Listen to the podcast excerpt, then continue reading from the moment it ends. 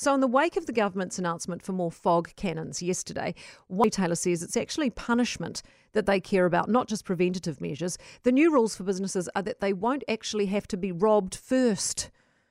Can you believe that was ever the rule in order to get the support? Uh, but Waikato retailer Ash Palmer wants stronger consequences dished out. Uh, he joins me now. Morning to you. Uh, good morning. So, this government's announcement on fog cannons, uh, the latest announcement yesterday, this wouldn't mean much to you. What would you rather have seen them do? Well, we um, did a bit of work yesterday going through all the articles that have come out of uh, Waikato Times and Waikato Police, and it shows a significant gap. You know, that's what we've said all along that kids are not getting, you know, punished, obviously. And um, the, the data that the Prime Minister has put out with her statement yesterday shows 66 prosecutions and 10 youth referrals. But the 10th of October, Waikato Times article says there's been more than 205 young people that have been arrested. So where's these 129 other kids gone? What's happened with them? Obviously, they're not going to adult court or youth court. And these are the kids who have racked up bulk of the 1,229 charges in the Waikato since May.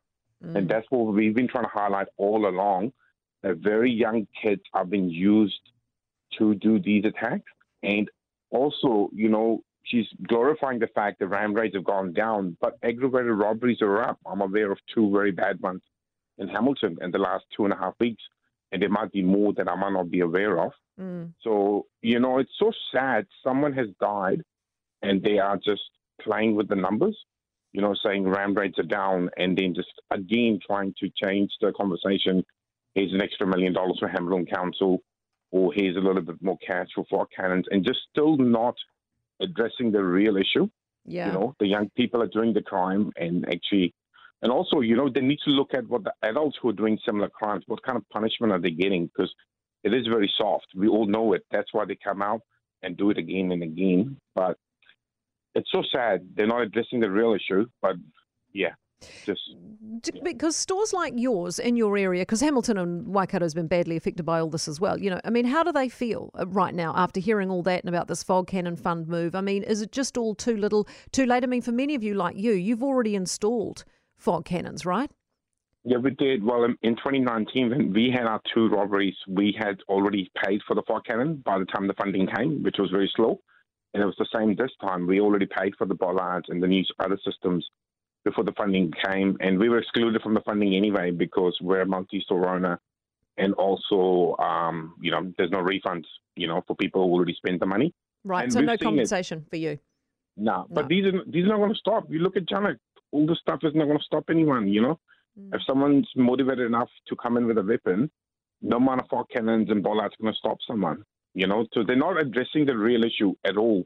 They, I really hope she would come out yesterday and say, hey, enough is enough. You guys need to really stop, or we're going to, you know, send you away for a long time. Mm. But now they're just coming up with numbers which we have highlighted to you. Where's these 129 kids gone? Who they obviously haven't gone to youth court. They haven't gone to adult court. Um, who, who's talking to these 129 kids and 1,229 charges? You know, yeah, that that's a lot. You know, um, and aggravated. We said it back in September and now the shops are boarded up. They've got better bollards. You know, the windows are boarded up. They're going to do more aggravated robberies. And we've seen that. And maybe one of you as a journalist need to go back to her and go, hey, where's the second part of the statement? What's happening with the um, aggravated robbery stat? Is mm that on the up? And, you know, what's happening there? Were you surprised at the scale of the protest yesterday and the depth of feeling here, or has this been coming, you know, for a long time? It's been coming for a long time. I mean, me and Manish in Hamilton, we organized the Hamilton one, and um, we surprised actually ourselves how many people came and how many people around the Waikato closed the shops on Sunday. Because initially we thought maybe only 20, 30 shop people would come, but we had more than 100 stores around the Waikato who closed the shop. So people are scared and they really, really want a change, you know, and they, they're desperate, really. Mm. I mean, and then obviously you would have seen all the pictures and videos of the Auckland ones, and uh, I think Christchurch also did their own protest.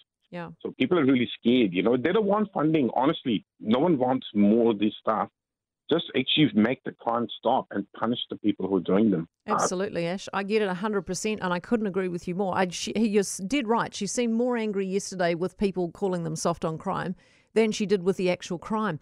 Uh, Ash Palmer, who's a Waikato uh, retailer, and uh, as you can tell, extremely frustrated.